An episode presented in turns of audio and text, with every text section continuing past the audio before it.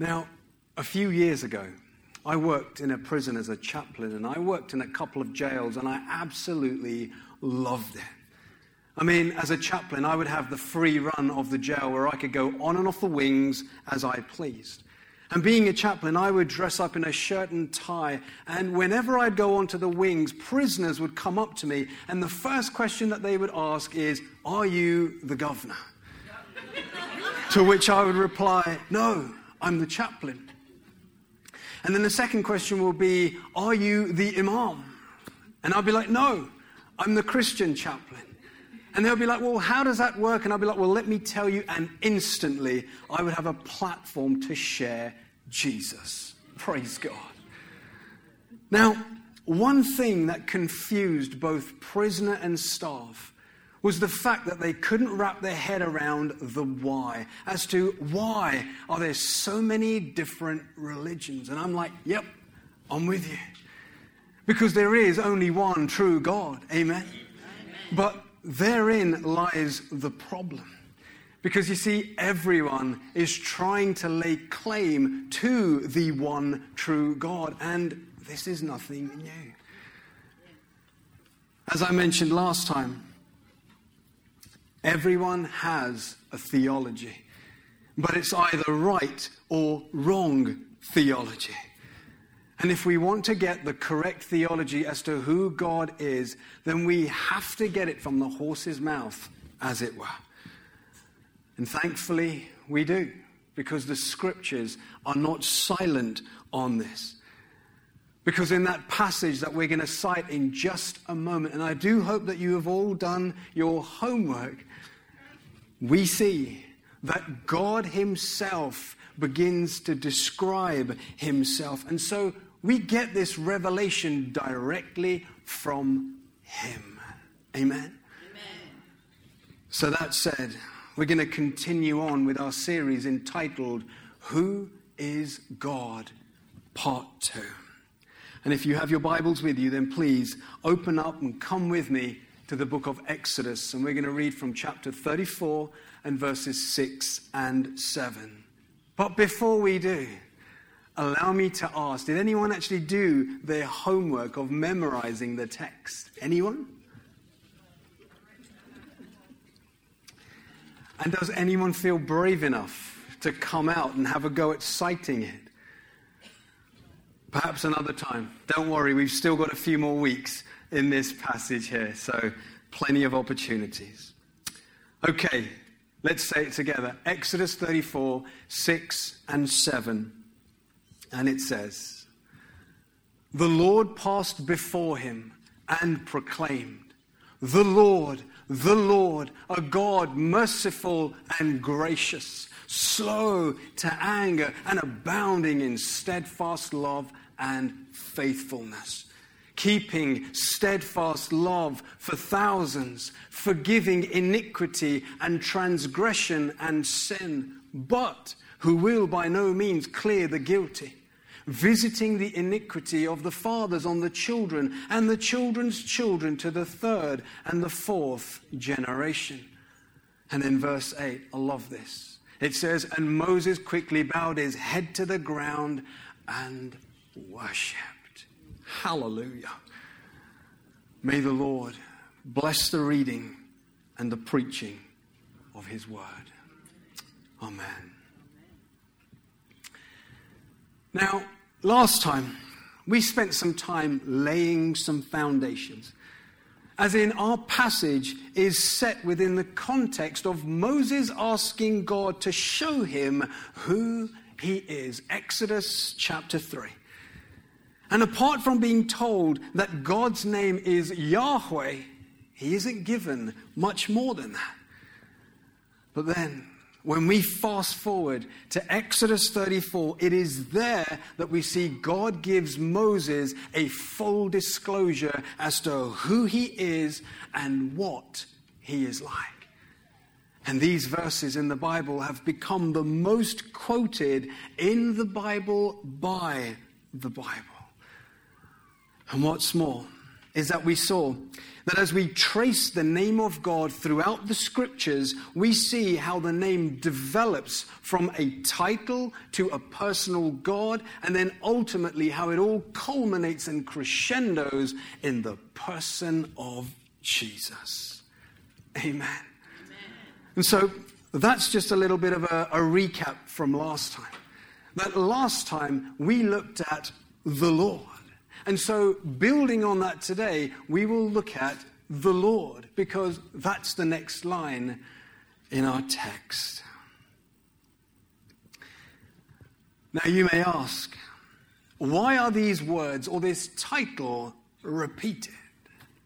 Well, it's because in ancient times, they didn't really have access to a MacBook or a PC where they could easily underline, italicize, or embolden a bit of text. No, of course not.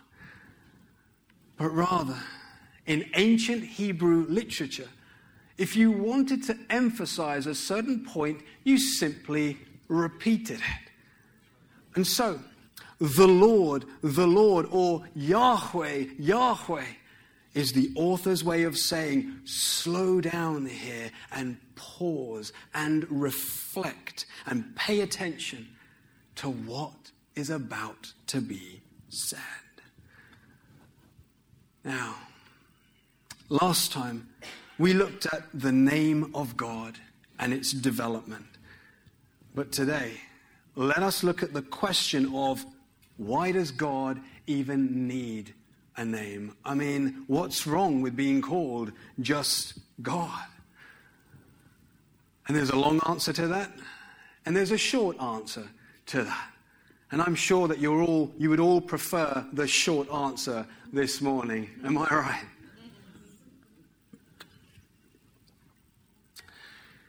And it is that God has a name because, firstly, He is a personal God. And secondly, he has a name in order to distinguish him from all other gods, because there are many. Now, as you know, the word Elohim in Genesis 1 1, it isn't a name, but it is a title, kind of like doctor or lawyer, pastor or professor. But what you may not know is that Elohim can either be singular or it could be plural. It all depends upon the context.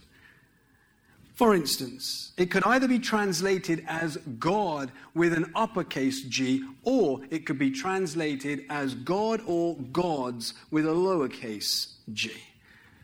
And as a point of fact, Scholars tell us that God in Genesis 1 1 is God with a big G. And so, the book of Genesis, it begins with there is one creator God who spoke the entire universe into existence, and he is the chief Elohim. But having said that, there are also many lesser spiritual beings who are also called Elohim or gods with a lowercase g. Some benevolent, others malevolent or evil. I mean, if we were to go to Exodus chapters 7 to 12, there we find Israel are in captivity in Egypt. But Yahweh comes to the rescue via the ten plagues. And interestingly, each of the plagues are specifically aimed at one of the gods in the Egyptian pantheon. For instance, Amun Ra was known as the chief god among the Egyptian gods, as he was the sun God. So, what does Yahweh do? Well, he blocks out the sun for three days, causing darkness to cover the land. Exodus 10 22. And this is Yahweh's way of saying Amun Ra is not the king over all other gods, but I am. Amen. Amen. I mean, listen to what God says in Exodus 12 12b. He says, I will pass through the land of Egypt, and on all the gods or Elohim of Egypt I will execute judgments. I am the Lord or Yahweh. Hallelujah. And so, up to this point, we see that Yahweh is at war with the gods of Egypt. And this war with the gods or the Elohim of this world, it continues to rage on today, does it not? More on that a little bit later on. Moving on to Exodus chapter 15. And a few weeks after, Yahweh has defeated the gods of Egypt. And as Israel begin to cross the Red Sea to reach the other side, they burst out into song and they sing. I will sing to the Lord, for he has triumphed gloriously. The horse and his rider he has thrown into the sea. The Lord is my strength and my song, and he has become my salvation. Verse 11. Who is like you, O Lord, among the gods? Who is like you? Majestic in holiness, awesome in glorious deeds, doing wonders. Praise Jesus. In other words, not only has Yahweh defeated all other gods, but he stands in a league of his own. Because there never has been, neither will there ever be, a God like him. Who is like you, O Lord, among the gods? Who is like you, O Lord? Amen. And that is why, church, we worship on a Sunday morning and throughout the week. Because he alone is worthy of all blessings and honor, glory and power. It all belongs to him. Praise him. I'm getting excited up here. Oh, praise God. Think of the Psalms. Great is the Lord and greatly to be praised. He is to be feared above all gods. Psalm 96 and verse 4. Or worship him, all ye gods. For you, O Lord, are most high over all the earth. You are exalted far above all gods. Psalm 97. Now, isn't it fascinating how the psalmist is calling all the other gods with a small g to worship Yahweh. It kind of reminds me of the doxology hymn, does it not? And if you know it, then please sing it with me. Help me, Carmelo. it's where it says, Praise God from whom all blessings flow. Praise him, all creatures here below. Praise him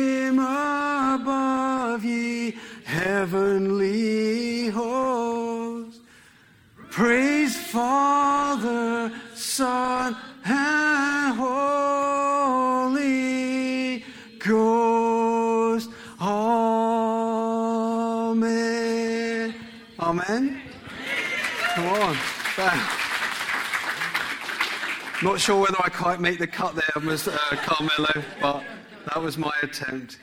Many have, many have said, just keep your singing between you and Jesus. And that's that. Uh, Jump over now with me to Exodus 20, and there we find the ten commandments or the ten words of Yahweh according to Jewish culture. And it says, I am the Lord your God who brought you out of the land of Egypt, out of the house of slavery. You shall have no other gods before me. You shall not make for yourself a carved image or any likeness of anything that is in heaven above, that is on the earth beneath, that is in the water under the earth. You shall not bow down to them or serve them, for I, the Lord your God, am a jealous God. Wow. Now, note, there are two commands here, not one. Firstly, have no other gods or Elohim before me. And secondly, do not make for yourself a carved image or an idol.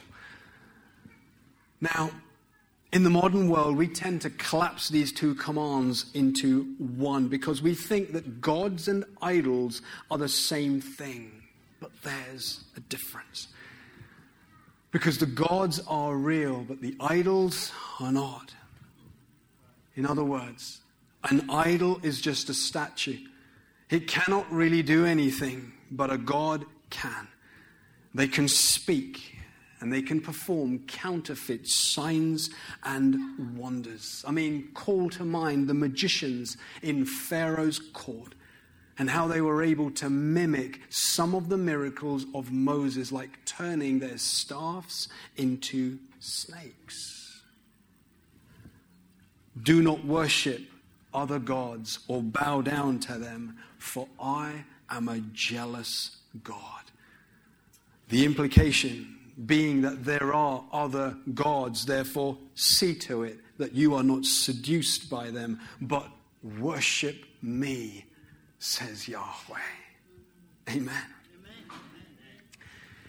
Now, speaking of jealousy, in this context, jealousy is a good thing because it's similar to how a mother is jealous over her children to ensure that no harm comes to them. I mean, have you ever seen a mama bear or a, a, mother swan and how protective they are over their young? I'm telling you, you don't want to cross her when her young are nearby. And that's how protective God is over us, and even more so unlike the gods of the ancient Near East. I mean, in that polytheistic culture, the worship of multiple gods was encouraged. And fidelity and faithfulness wasn't even a thing. They didn't even care. But not Yahweh.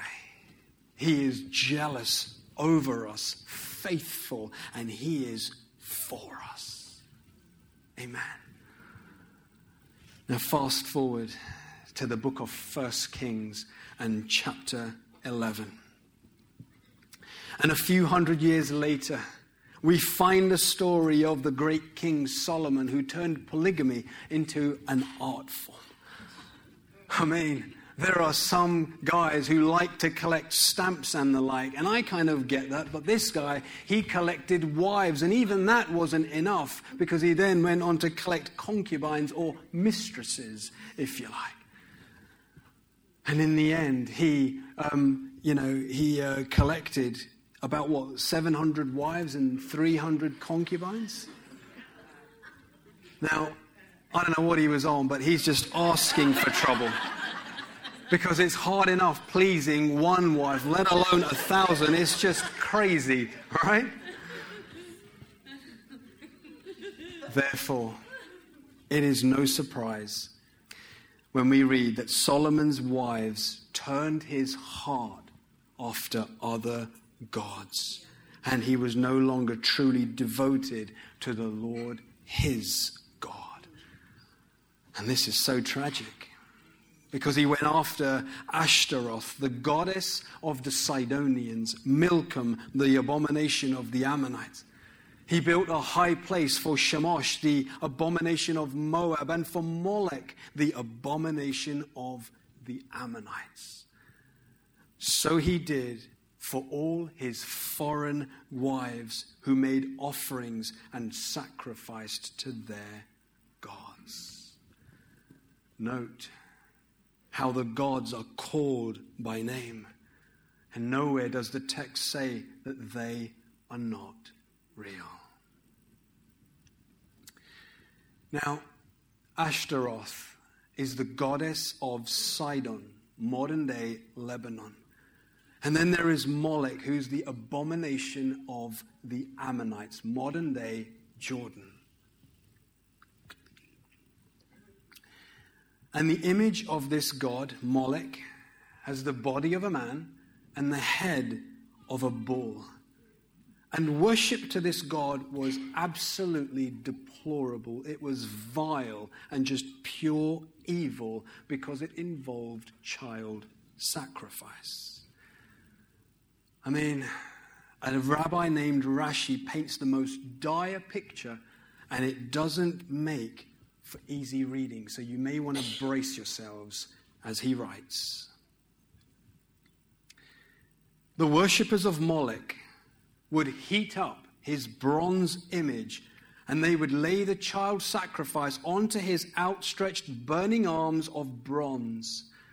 And then the drummers were instructed to beat the drums so loud that it drowned out the shrieks and the cries from the child as its life was violently ripped away. I mean, just pure evil, isn't it? And when God intervenes, and orders the destruction of these pagans. He is accused by atheists of being barbaric.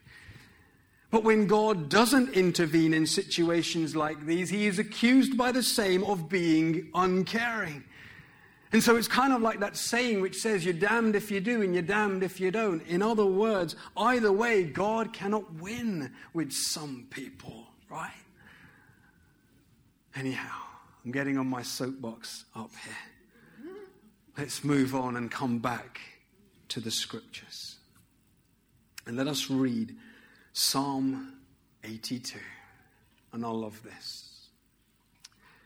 It's a psalm of Asaph, and it says, God has taken his place in the divine council. In the midst of the gods, he holds judgment. In other words, God presides over the divine council of the gods. And again, these some of these supernatural beings are good while others evil. And we see glimpses of this council in Job chapters 1 and 2 along with 1 Kings 22. Now, we may think of this divine council as a scene from a film like Clash of the Titans or The Immortals or some other Hollywood movie. In that the gods are in the heavens and they're having a discussion about the humans who are down on the earth. But that's Hollywood for you. Because in reality, Yahweh is not just chairing a meeting, as it were but he is reigning supreme. And he is rendering judgment on those supernatural beings because, as Gerald McDermott states, they failed to judge properly. And so, listen to what Yahweh says to the gods in the council. He says in verses 2 to 4 How long? Will you judge unjustly and show partiality to the wicked? Give justice to the weak and the fatherless. Maintain the right of the afflicted and the destitute. Rescue the weak and needy. Deliver them from the hand of the wicked. In other words, the gods were acting wickedly and injustice, unjustly. And so Yahweh says, Stop. Stop the injustice, the violence, and the abuse. Just stop. And then he goes on to say in verse 6 I said, You are gods, sons of the Most High, all of you. Nevertheless, like men, you shall die. And then in the final line of Psalm 82, Asaph prays and says, Arise, O God judge the earth, for you shall inherit the nations. And the word judge here is simply means put the world to right, and that's a good thing. Amen. And so it's a prayer for God to rise up and to judge the gods. Now, moving into the New Testament, and particularly the Gospels, there we find God answering Asaph's prayer as we see King Jesus coming and invading the darkness and crushing the serpent. Glory. And let's take a look at one particular account in Mark's Gospel in chapter 5. Because there we find the Lord and his disciples crossing the sea, crossing and going over into the region of the Gerasenes. And when Jesus steps out of the boat, he is met by a man with an unclean spirit.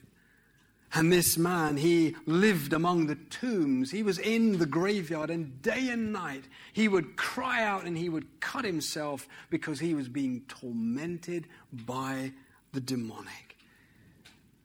But when Jesus arrives and asks the unclean spirit its name, the demon replies with, My name is Legion, for we are many.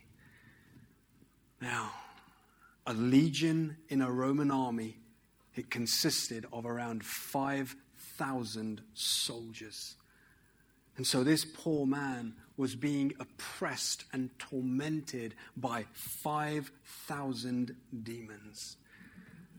However, even this multitude of demons are no match for King Jesus. Amen. And they knew it, which is why they begged the Lord to go into a bunch of pigs who were nearby. And the Lord permits them, and they hurtle down the hill to their death. And it's a picture of the kingdom of darkness being expelled. Praise God. All that to say that there are spirit beings that are against us, and their only desire is for our ruin and destruction. But take heart because there is a God in heaven and He is with us and He is for us, and therefore we do not need to be afraid. Amen. Amen. Now, there are some Christians who find the thought of an evil spirit quite absurd, and so they sadly dismiss it altogether. Equally, there are others who seem to have an unhealthy fascination with the demonic, and so they go around looking for a devil under every rock. Now, I would love to say this morning that every evil spirit that we ever read of in the scriptures since 70 AD retired and are now dwelling on a tropical island somewhere. I would love to say that to you this morning. But it wouldn't be true. Because the truth is, these vile and wicked spirits are still very much in operation today, wreaking misery wherever they go. And if you don't believe me, then just take a look at the news and listen to the stories of all hell breaking loose around the world. Yes, there is a fallen human element to it, but there is also a demonic influence behind it. And to deny this would be inconsistent with the scriptures, and it would be inconsistent with the worldview of our Lord and the apostles.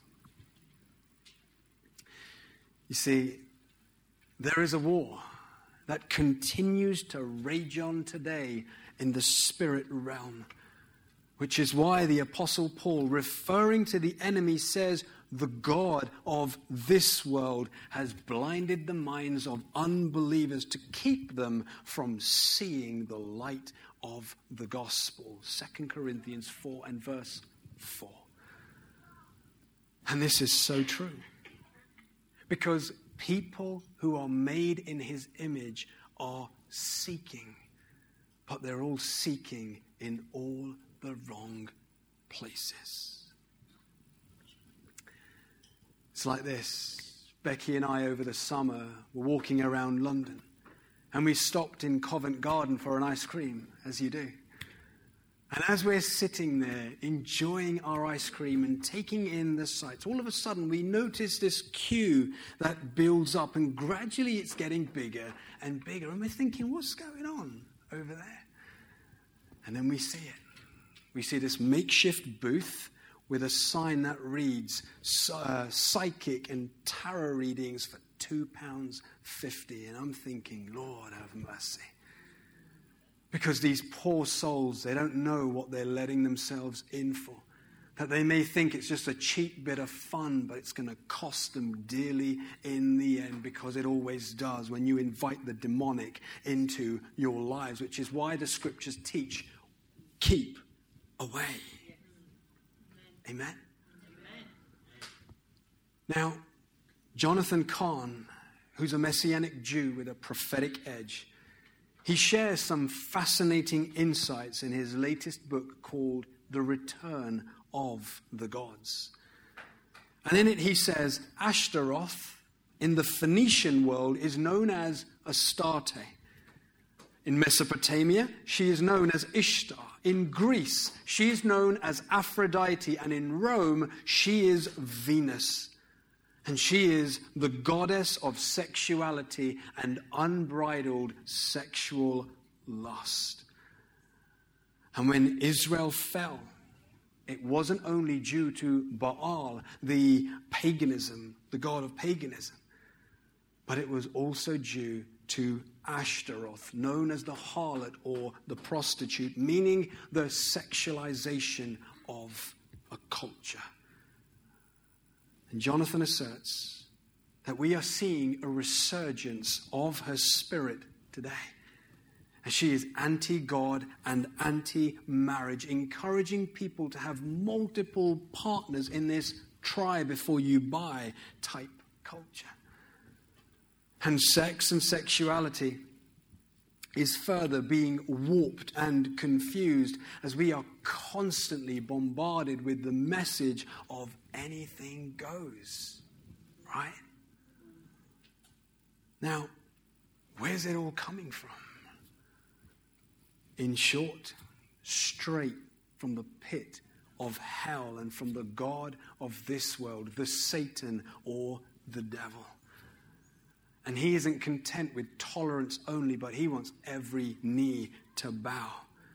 And he has a particular hatred for Christians because it was Christ and his word that drove him out. Because the reason the Son of God appeared was to what? Destroy the works of the devil. 1 John 3 and verse 8. And so, it is high time for us as believers to go to war with the enemy and to expel the darkness by allowing his light to shine both in us and through us. Amen. Amen. And hear me right our enemy is not people, it's not a particular people group, a race, or an ethnicity, and neither is it your boss or your colleague at work or that person who annoys you, something silly. No. Because our struggle is not against flesh and blood, but against spiritual wickedness in high places. Therefore, our warfare is carried out on our knees in prayer and in the power of the Holy Spirit. And the weapons of our warfare are what? Mighty in God. Praise Him. And so, let us put on the whole armor of God. And let us be strong in the Lord and in the power of his might. Ephesians 6 10. You see, when we look at those who have gone before us, we see how Elijah dealt with the gods of Canaan, how Moses dealt with the gods of Egypt, and how Paul dealt with the gods of Rome. And so we're in good company this morning. Amen. And so, Let us not be intimidated or bow down to the gods of this world, but let us stand firm in Him, because greater is He who is in me, in us, than He who is in the world. 1 John 4 4. Praise God. And so, in a world where people are confused about the many religions and are held prisoner by the God of this world, let us become radical for Jesus, holding unswervingly and unashamedly to the Christ and His Word partnering with his spirit in the Father's mission to make his Son known because this God has made himself known, and his name is not Allah or Buddha or Shiva, but it is Yahweh. Hallelujah. So let us tell the world that Jesus Christ is Yahweh in the flesh. Because there is no other name under heaven given among men by which we must be saved but Jesus. And this God has made himself known to us today. And so, let us continually know him personally, intimately, in that secret place of abiding with him. And let us continually make him known. Amen. Amen. Let's pray.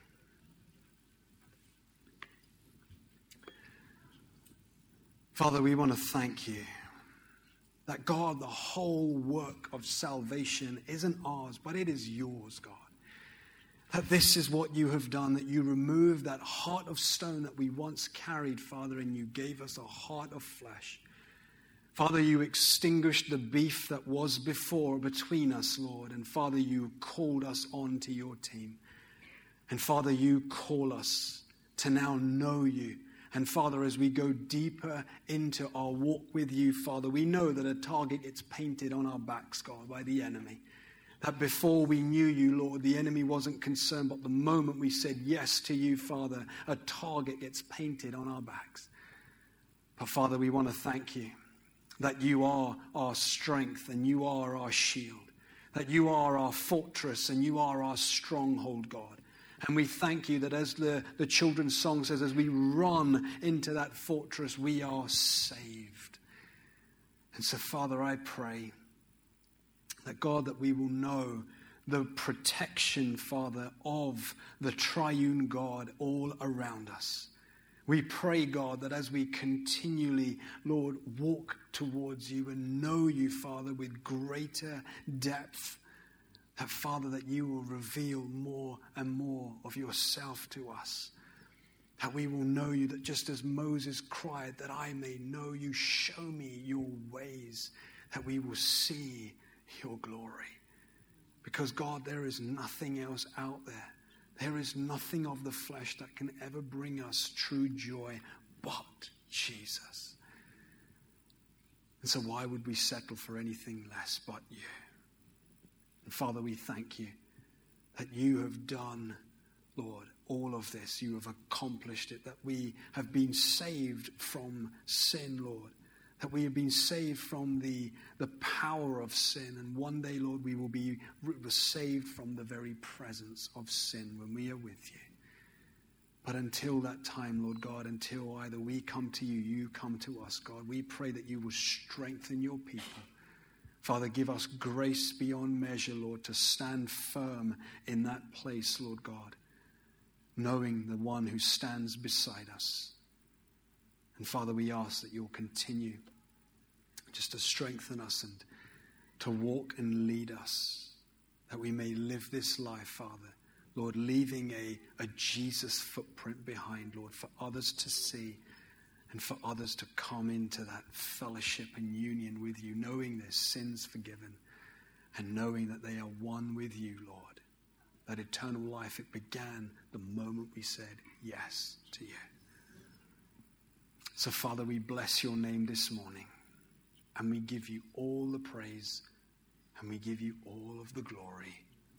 In Jesus' name. Amen. Amen. Amen. And I just want to.